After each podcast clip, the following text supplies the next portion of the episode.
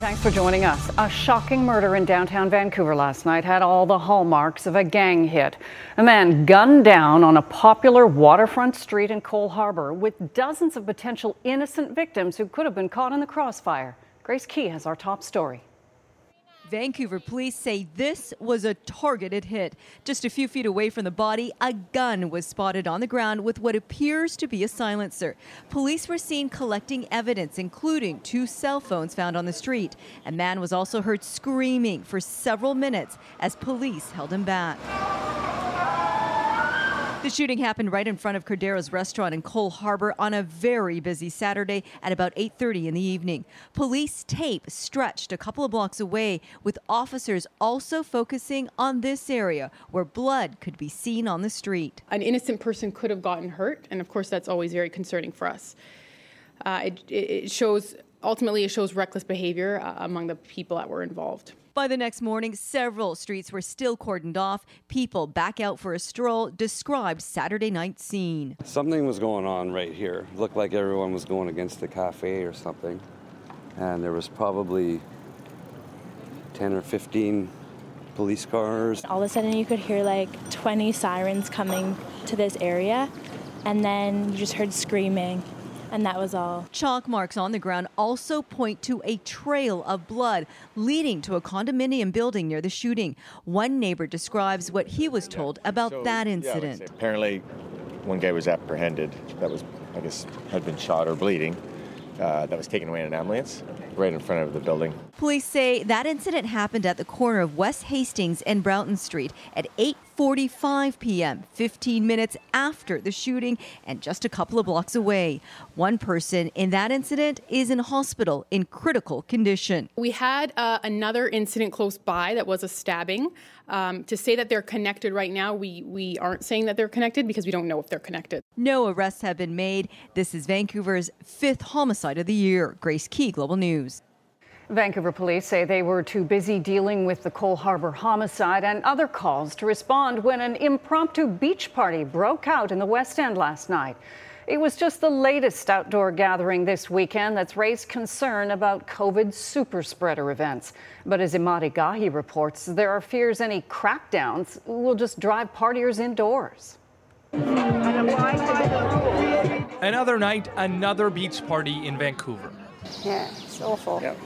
I don't know why they're not thinking ahead, you know, of their future and their family's future. It's a little bit frustrating. We're at the height of the pandemic. It's as bad as it's ever been. What this weekend may have proved is there are plenty of people who can enjoy the outdoors safely in small groups.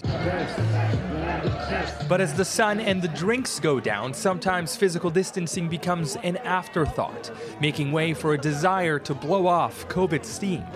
I think, like most British Columbians, when I saw those clips, it made me extremely angry, and it's extremely frustrating to think that there are people out there who still don't get it. The video captured by a Global News camera is from late Saturday night, an impromptu dance party at English Bay that, from every angle, clearly shows people breaking the outdoor gathering limit of 10 people.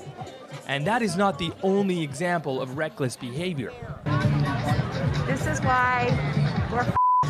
The night before, a similar event frustrated some living near Kitsilano Beach. This crazy party just started happening, and I sat there for a bit, and we just, like, we got angry, like, instantly. Enforcement and shutting situations like this down can be difficult, and there are fears by some breaking up these beach parties could drive them underground. And there is a possibility that if we have very strict restrictions on outdoor gatherings, that people will congregate more indoors, where we know that transmission is actually much worse. In a tweet Sunday, Vancouver Mayor Kennedy Stewart said he'd contacted the city's police chief, adding, after a busy weekend, the VPD will be reassessing their approach to outdoor parties. Our chief and the mayor, they are in discussion on moving forward and how we can make these types of calls more of a priority. Video from English Bay Saturday night also appears to show a police officer eventually taking matters into their own hand, dragging away the speaker,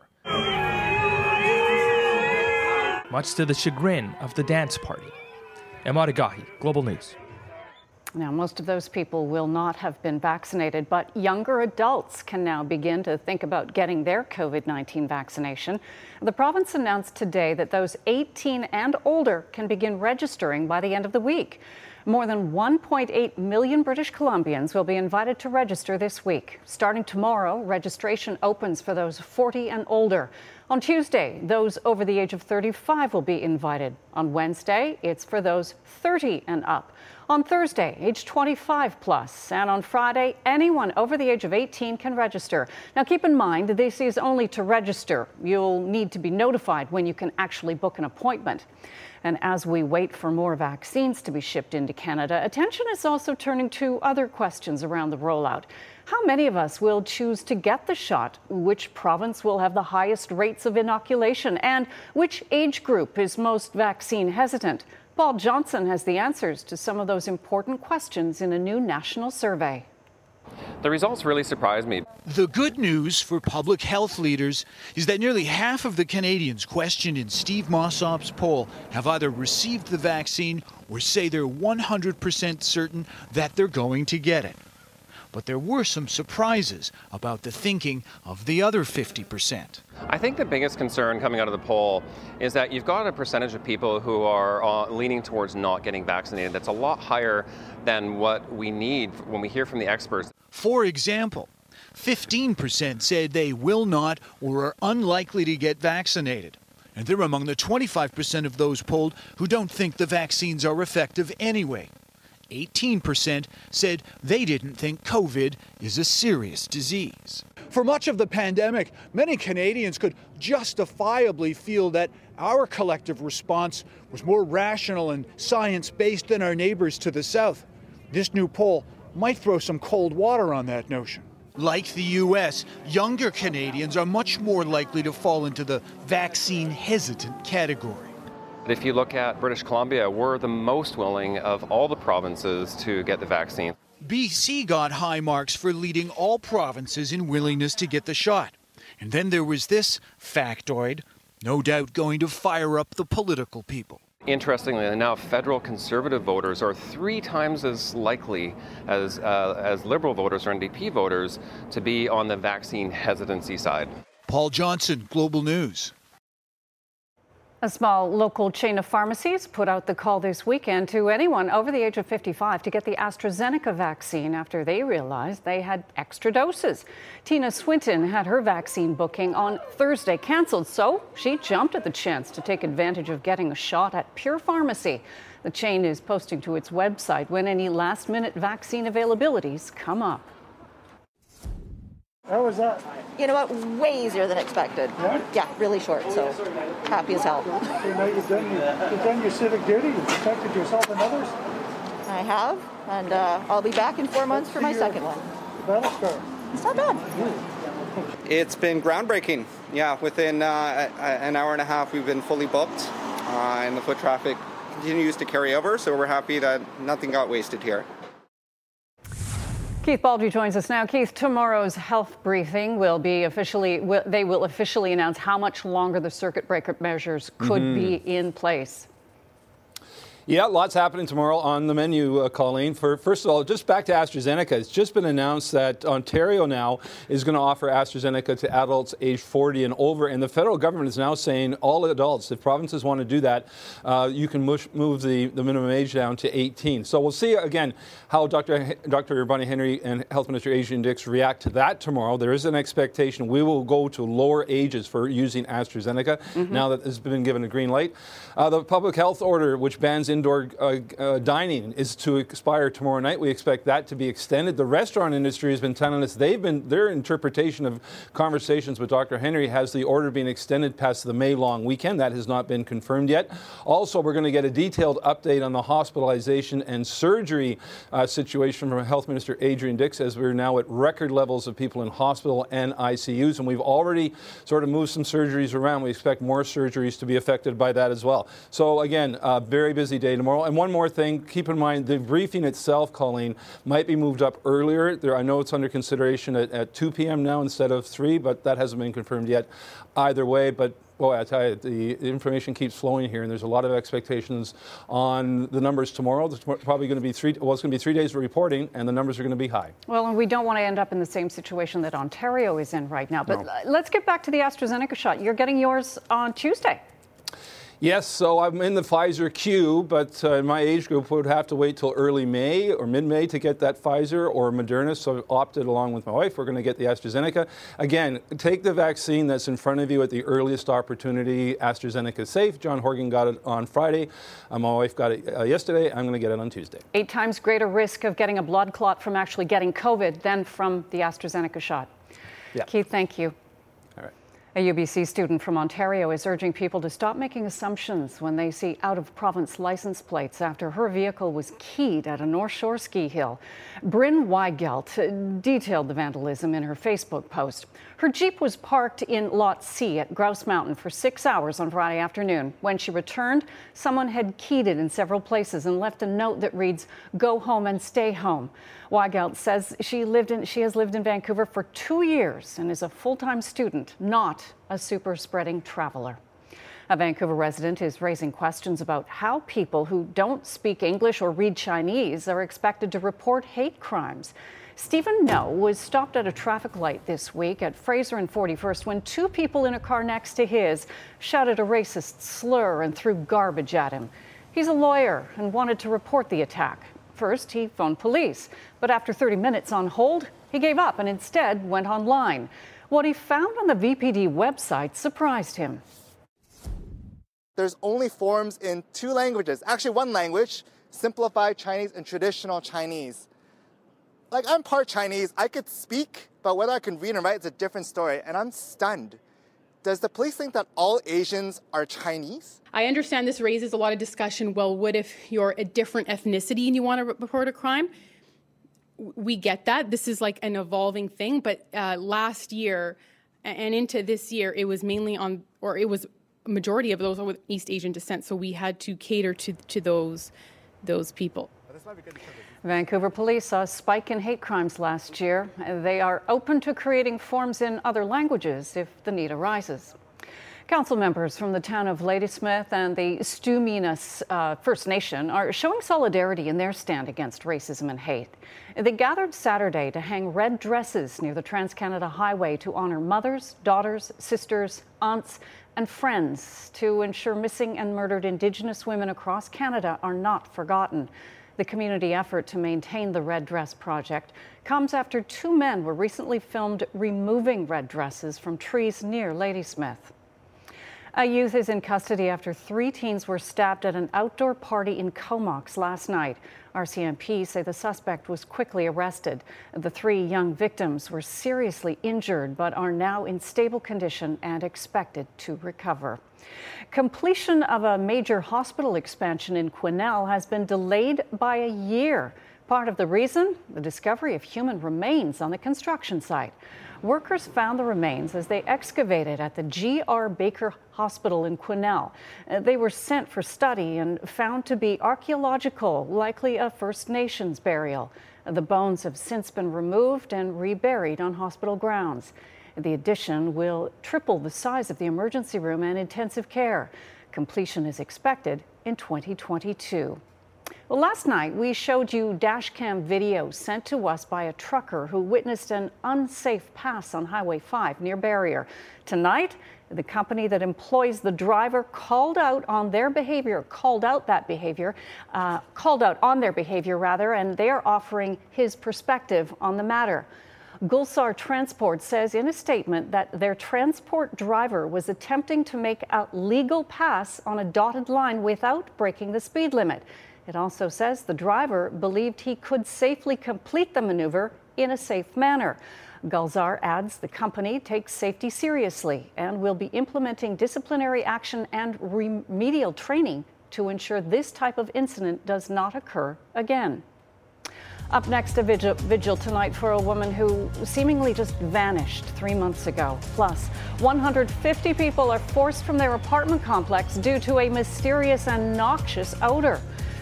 And possible charges after a group is said to have harassed eagles with a drone. Those stories next.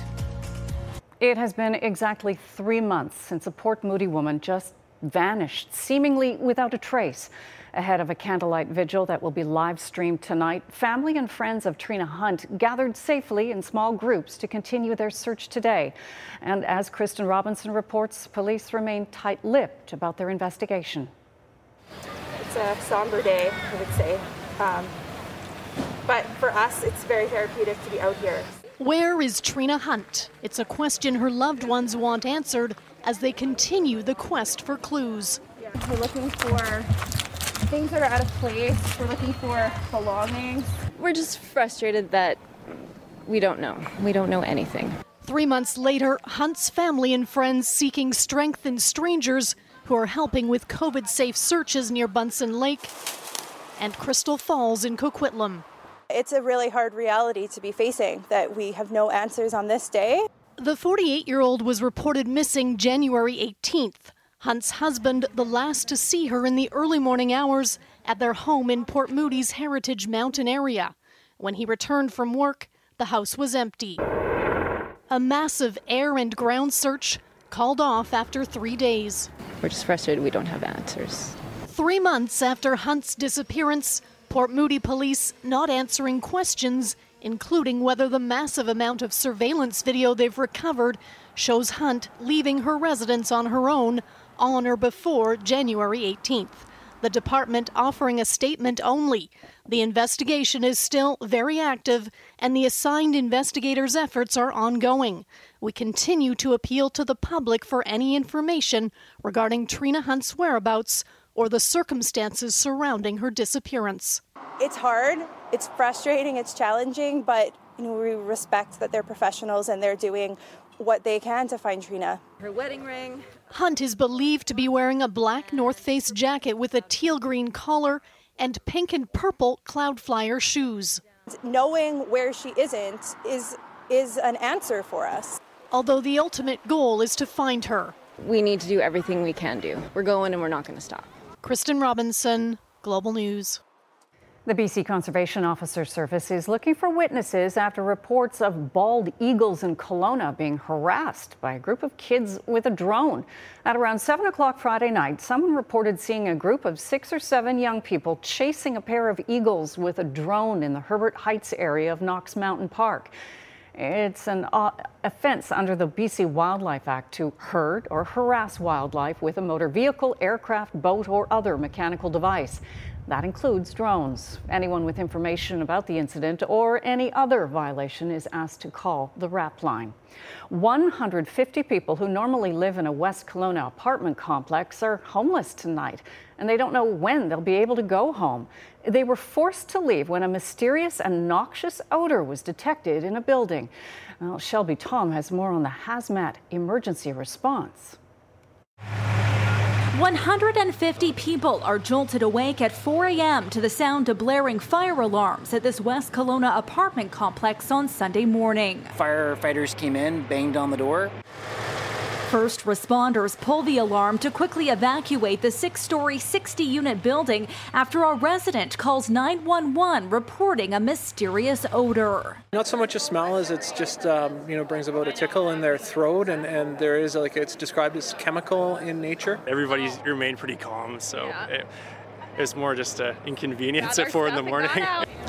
Emergency support services mobilized to open an evacuation center at the Royal LePage Place Arena, while Kelowna's hazmat team works to determine the odor source. We've checked all the suites on the affected floors, and there's been no source determined, although our chemical and gas indicators have shown us that there is something present, but it's just not in enough quantity that we can be sure of what it is. The building is ventilated and the odor dissipated, but not for long. Levels build up again, and evacuees are told it could be a long day. You rush out, you're not thinking that it's going to be for this long a period of time. When it's your only place to live and you're kicked out of your place at 4 o'clock in the morning, that's a a tough position to be in. We realize this is a major inconvenience for people. However, we won't allow anyone home until it's safe to do so. The evacuation efforts complicated by the COVID-19 pandemic. COVID-19 has brought on an entirely different dynamic for us here in terms of moving, this number of people out of their apartment, trying to convince them to stay apart and follow the COVID guidelines. It's made this operation very complex. Fire officials say the building has been deemed unsafe to occupy and evacuees will be put up in hotels overnight. The property has been turned over to the owner, Ironclad Developments, to hire professionals to get to the bottom of this mystery. Shelby Tom, Global News. Coming up next, Nova Scotia marks the first anniversary of the country's worst mass shooting. Plus, what the federal government is now committing to do to help COVID-stricken Ontario. And why a consumer warning has been issued about a popular Peloton product as the NewsHour continues. A memorial service in Nova Scotia marked 1 year since a deadly mass shooting began. April 18th and 19th will never be the same for us again. There'll never be just other days on our calendar. The event in Truro was closed to the public due to COVID-19, but streamed online and on TV. Organizers calling the service an opportunity to continue healing and to remember. 22 people were killed by a lone gunman. Many victims' families have been critical of the RCMP's response to one of the worst mass killings in Canadian history.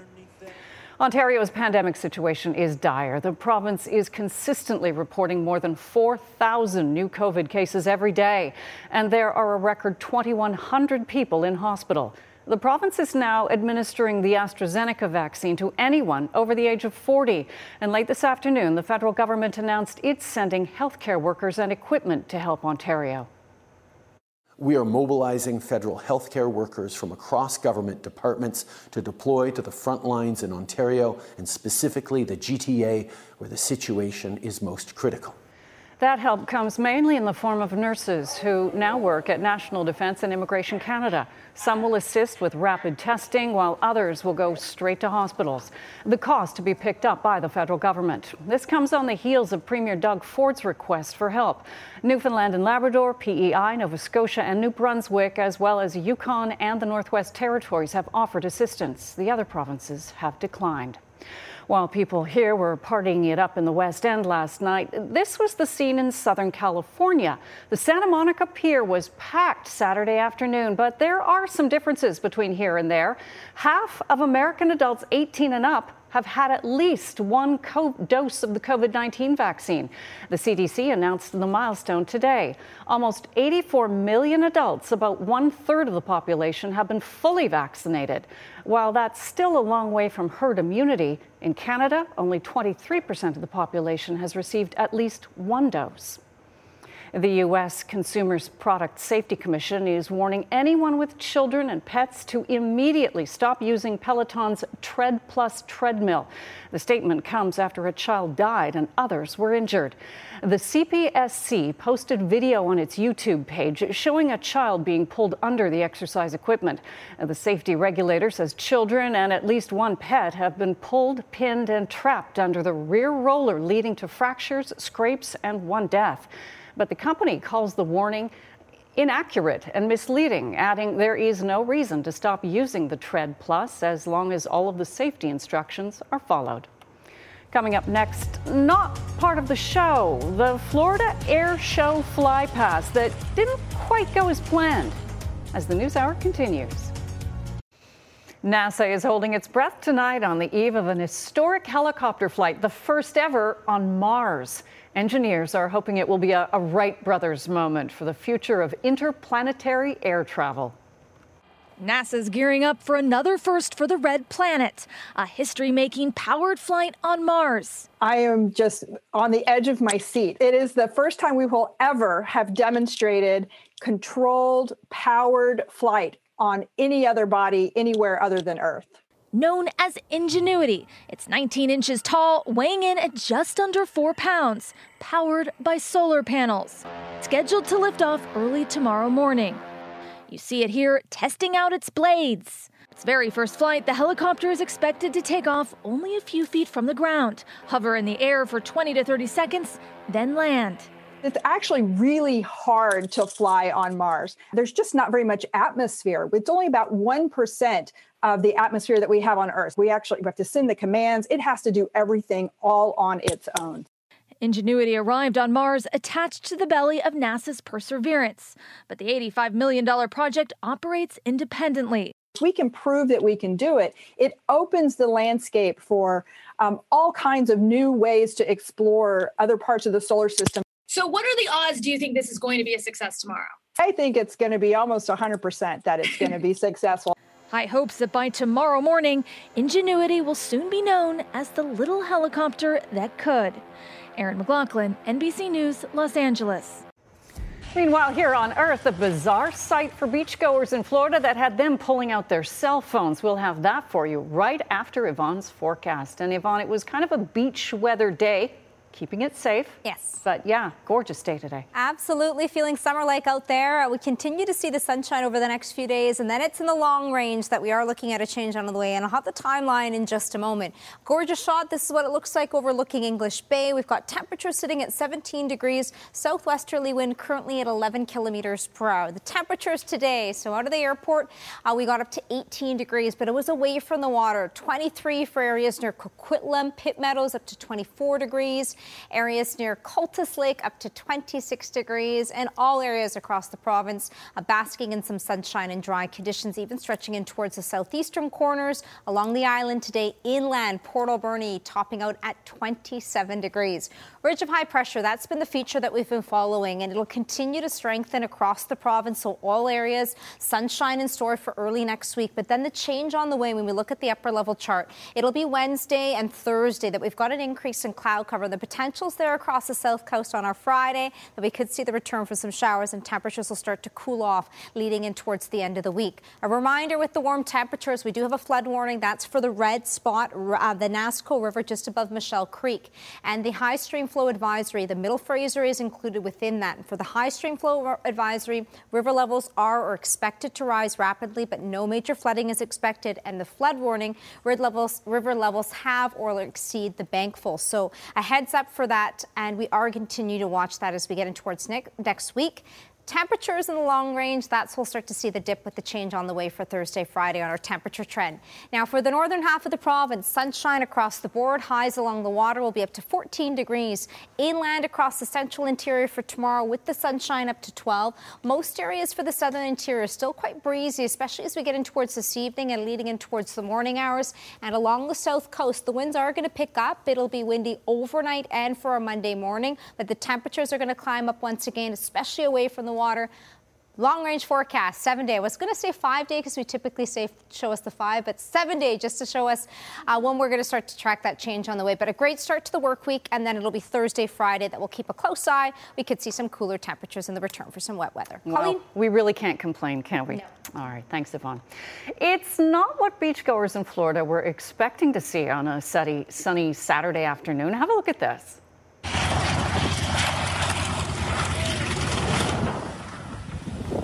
A restored World War II era dive bomber made an emergency landing at Cocoa Beach in Florida. The pilot of the TBM Avenger was performing at the Cocoa Beach Air Show when the engine cut out, forcing him to bring the aircraft down. As you can see, the pilot was able to land in the ocean close to the shore. Rescue personnel responded immediately and reported the pilot, the only person on board, was doing just fine. Wow. Close call. There were some people on the water there, too, so luckily. Yeah, that's right. It was an experienced pilot.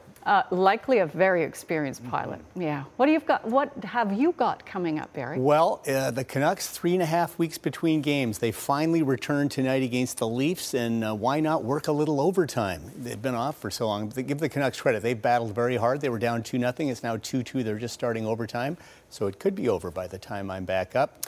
And we'll have a story of Rich Goulet, an iconic high school basketball coach who passed away a few weeks ago. His former players are trying to get the gym in Pitt Meadows named after him, but it's not as easy as you would think. That story coming up. All right, looking forward to it. Coming up next, for the first time in 2 years, tomorrow we'll find out how the federal government plans to spend even more of your money. A preview of where it's likely to go. Next. It's being dubbed a transformational budget. Tomorrow, the federal government tables its first accounting of Canada's economy in 2 years. Michael Couture has more. If you were hoping for a signal for one major policy plank the Liberal government could announce, look no further than last week's Liberal convention, where Finance Minister Chrystia Freeland hinted that COVID-19 is providing an opportunity of sorts. Maybe an epiphany, as you put it, on the importance of early learning and childcare. Hi, Erin. A national childcare plan has been a priority of the Liberals for years, but there are strong indications that will be coming in this budget. It would likely follow the Quebec model, but would also require negotiations with other provinces. This also could be an opportunity to refocus spending on green technology as the Liberals move towards their target of zero emissions for the year 2050. We can expect this budget to forecast spending of $70 to $100 billion over the next 3 years. Childcare could be key in that, as Freeland and economists have spoken about the importance of a she-covery. Recent studies suggest women have been more negatively affected by the economic slowdown caused by the pandemic shutdowns, and this government wants to ensure women are able to get back into the workforce. Many people will also be looking at the ever-rising deficit. The Parliamentary Budget Officer forecast last month the government will post a $363 billion deficit for the last fiscal year. Economists say once you get beyond the sticker shock, you need to make sure the spending helps put Canada's economy in a better position for the future. Leaving behind an economy that's more productive, that's greener, that's more prosperous is the key to ensuring that this deficit financing leads to something. The question is, will this budget lead to an election? A new Ipsos poll for Global News says 53% of Canadians don't feel it's necessary to go to the polls this year. And those people may get their wish. The NDP has already said it will not trigger an election during the pandemic. Mike Couture, Global News, Ottawa. But we are learning what Canadians' top election issues are in polling exclusively for Global News. Ipsos finds the pandemic is the most pressing issue for Canadians in the next federal election, with 38% saying it's their highest priority.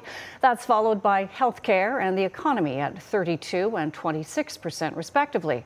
Those polled said the Liberals are the best party to lead on both the pandemic and health care, beating the Conservatives and the NDP by about 20 points on each issue. But when it comes to the economy, the Conservatives are the top choice, leading the Liberals by 7 points. Up next, Barrie has sports and the Canucks' first game following a COVID outbreak, plus how bureaucracy is preventing a high school gym from being named after an iconic coach who died recently. And later, the heartwarming and heartbreaking story of a couple separated by the pandemic, now reunited. Stay with us. This summer, take a stroll through the Burnaby Village Museum. Enjoy a self-guided, fun, and educational adventure through the 1920s village with the Summer Scavenger Hunt, and explore the Across Pacific exhibit to learn about Chinese-Canadian history. Advanced reservations are required. Don't miss this year's virtual Canuck Country Rocks, a concert event hosted by the Vancouver Canucks Alumni Foundation, featuring Canadian music performers, a roundtable chat with former Canucks, and guest celebrities to raise funds for mental health initiatives. For Our BC, I'm Michael Newman. If you want to know, it's on the Hub. If you want to show, it's on the Hub. If you want to go, it's on the Global BC Community Hub. Navigate your now. The touching reunion between a husband and wife separated by the pandemic. The story that might make you cry right after sports. And Barrie is here with some very exciting news. Tears of joy in the sports for Canuck fans, certainly, yeah.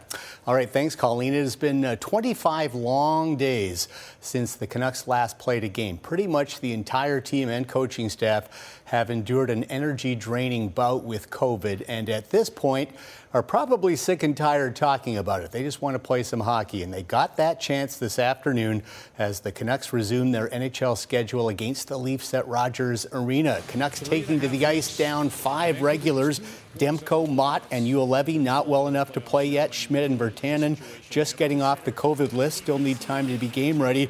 Canucks wanted a good start. Didn't happen. 4 minutes in, William Nylander, ironically, just off the Leafs COVID list, snaps it past Braden Holtby. It's 1-0 Toronto and Nylander's 100th. Leafs power play on a 1-for-42 drought. This is the kind of luck you have when you're struggling. Jason Spezza, wide open net, hits the post.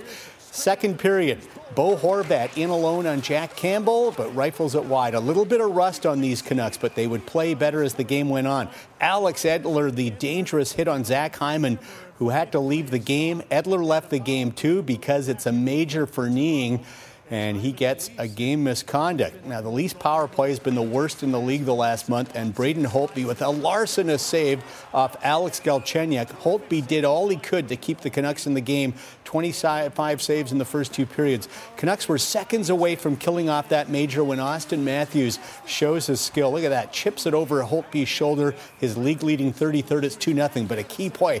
Just a few minutes later, Canucks get it back. Nils Höglander springs captain Bo Horvat down the left side. Rips it short side on Jack Campbell, 15th of the year, 2-1 after two. Third period, more solid work by Holtby. Fantastic poke check on Wayne Simmons to keep it 2-1. And moments after that, Jalen Chatfield, who is in the lineup because Schmidt and Ulevi are out. Great heads-up play. Look at that pass to find Nils Höglander on the doorstep, and it's 2-2.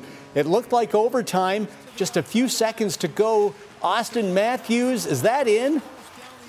Well, it goes post, crossbar, and out. Some puck luck. It could have been devastating had that gone in, but the Canucks needed it. 2-2, we go to OT, and in overtime, it's Captain Bo to the rescue. A Hollywood ending right here in Vancouver after what they've gone through to get that 3-2 win. Gutsy effort. They'll play again Tuesday at home versus the Leafs, and we'll have post-game tonight at 11. Also today, Caps and Bruins. Boston starting to put some wins together after a bit of a slump. Tied 3-3 in the second. David Krejci, little pull and drag, rips it home, gives the Bruins a 4-3 lead. Boston's perfection line of Bergeron, Pasternak, and Marchand combined for 4 goals and 6 assists. Bergeron scores here as the Bruins win their 4th straight, 6-3. NBA tonight, Raptors and Oklahoma City, a couple of Montreal natives going head-to-head. Chris Boucher for the Raps, Lugens Dort for the Thunder. First quarter, an amazing duel between these two. Dort was 7-for-7 from the field in the quarter, 5-for-5 from 3. He had 21 points as OKC led 31-28 after 1. Boucher had 17 in the first and then hit the halftime buzzer beater. He had 20 at the half, 59-52 Thunder. Fourth quarter, tight ball game, but it's Chris Boucher coming up large, first of all with the bucket underneath off the feed from Utah Watanabe. Raps by 5, and then late, Gary Trent Jr. kicks it out to Boucher, who hits his 6th three-pointer of the game. He had 31 points. Raptors win 112-106, all without Lowry, Van Vliet, Siakam, and Anunoby out of the lineup. It's their 3rd straight win. Toronto's other sports team, the Blue Jays and Royals, wrapping up their 4-game series in KC. It was a pitcher's duel until the 7th. Salvador Perez lights up Jays reliever TJ Zoik for a 2-run homer. Jays had just 2 hits the entire game, lose it 2-0. Toronto now 7-9 on the season. And a reminder, the Whitecaps open their regular season tonight versus Portland, and their new radio home is AM 730. You can catch the game tonight starting at 7 o'clock. Corey Basso, Ian Miller with the call. FA Cup semifinals, Jamie Vardy and Leicester City taking on Southampton. Scoreless until the second half. It's Vardy using his speed down the left side. Finds Kelechi Iheanacho, who succeeds on the second try. Only goal of the match. Leicester City win at 1-0. They will meet Chelsea in the FA Cup final on May 15th. Premier League, Manchester United hosting Burnley. United looking to close the gap on first-place Man City. Mason Greenwood on the setup from Marcus Rashford will hammer it in. It's 1-0, and then Greenwood again in the 84th. taking a Burnley deflection there as United win 3-1. They're just 8 points back of Man City, but with just 6 games to go in the Premier League season. Final round of the RBC Heritage from Hilton Head, South Carolina. Canadian Corey Connors in contention yet again, will drain the long birdie here at the 12th. Connors finished tied for 4th. It's his 7th top 10 already this year. He won $298,000. He's won over $3 million in earnings already this year. But the story all week, 47-year-old Stuart Sink led wire to wire, a no-stress Sunday for Sink, who had a 5-shot lead when the day began and finished with a 5-shot lead. And this resurgence for him has come with 24-year-old son Reagan as his caddy. His entire family enjoying the win. His 3rd win at Harbour Town, his 2nd this year on the PGA Tour. His first 2 wins at Harbour Town in 2000 and 2004. Special moment for the Sink family today. 2nd race of the F1 season from Italy, the Emilia-Romagna Grand Prix. Lewis Hamilton starting on the pole, but on the opening lap, Red Bull's Max Verstappen dueling Hamilton, and Verstappen will squeeze out Hamilton to take the lead. The track was wet all day. Numerous crashes. Valtteri Bottas and George Russell collide, debris everywhere. The race was red flagged, but no injuries. But nobody could catch up with Max Verstappen today. He wins in Italy, beats 2nd-place Lewis Hamilton by a staggering 22 seconds to get the win. Canada's Lance Stroll got some points as he placed 7th. Well, after iconic high school basketball coach Rich Goulet passed away late last month, a group of his former players thought it would only be right to pay tribute to the man by renaming the Pitt Meadows Secondary Gymnasium in his honor. But what they thought would be an easy layup has turned into a personal foul thanks to a rigid school board policy. Don't go in to help. Don't go leave him. Rich Goulet reached thousands of kids as a career high school basketball coach, and they heard his message loud and clear. Evan! You stopped playing the guy and he went around you. If you're going to double team, help him out. Not many have a resume that spans half a century in the public school system, the last 39 at Pitt Meadows Secondary. Goulet passed away just a couple of weeks ago, but all of those kids want his legacy to live on by naming the Pitt Meadows Gymnasium after him. He used basketball as a kind of a metaphor and a vehicle to evoke change and impact a lot of young lives. So that, to me, is the thing that really sticks out in my memory. Just, you know, the importance of doing things the right way, even if nobody else knew except yourself. I know a lot of alumni have talked about that, you know, how basketball, they were never going to be a basketball star. They were done after high school. But those lessons that they learned in those tough, hard practices and those games carried over for them to be successful in life. And ultimately, that's what we all want to do as coaches. You'd think getting the gym renamed would be a slam dunk, but the school district has stuff-blocked all attempts by Goulet's former players and colleagues. School District 42 rejected numerous requests by Global for an on-camera interview, but said in a statement it's their policy not to rename buildings because there are just too many deserving candidates. You can always find a way, you know, to recognize somebody, and they have the power to do that. They can make a policy as a one-time exception to do it, so I wish they wouldn't hide behind it, and I wish they would get behind the community on this. Rich Goulet had incredible success. He won 5 provincial senior boys titles. He coached provincial teams. He won national volunteer awards. But his gruff exterior wasn't embraced by all, and he butted heads with school administration often, and his supporters feel that's why he's not getting his due. Really, he was just teaching you what life's really like. Like, the real world is tough, and there's challenges you got to face and adversity you have to face, and you just got to push through and persevere. And on cue, Goulet's players aren't giving up this fight. They've started an online petition. They've had dozens of former players come forward with tributes and support. Now they just need the school district to play ball. It would make sense, and it would be a really, I think, important honor that he deserves. I mean, it should have been done a long time ago, but I think the community needs to recognize, and I think most of them do, that it would be the right thing to do. What you don't want to have happen is in 5-10 years, someone forget who was Rich Goulet, and to have his name on that gym, it just reinforces and really cements his legacy, in my opinion, and it's the very least that we could do for all that he's done for not only the community, but basketball.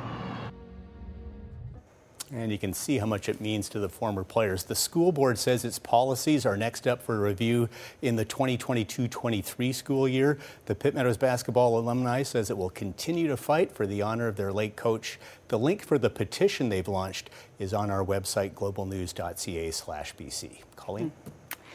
Thanks for that. Great story, Barry. Up next, a love story captured on camera. When we come back, stay with us. This pandemic has been hard on most of us, and I think we can all agree that seniors in care have paid a disproportionate price. But tonight, a bittersweet moment for a couple in the UK who'd been kept apart. Yeah. Staff at a long-term care home captured the emotional moment when Mary and George Davis were finally able to embrace again. The 89-year-olds had been separated after George fell ill. But when a room became available at his care home in Mansfield, they were finally brought back together. Staff at the home surprised Mary with that news. Mary said, "It was wonderful finally seeing him. I cried buckets."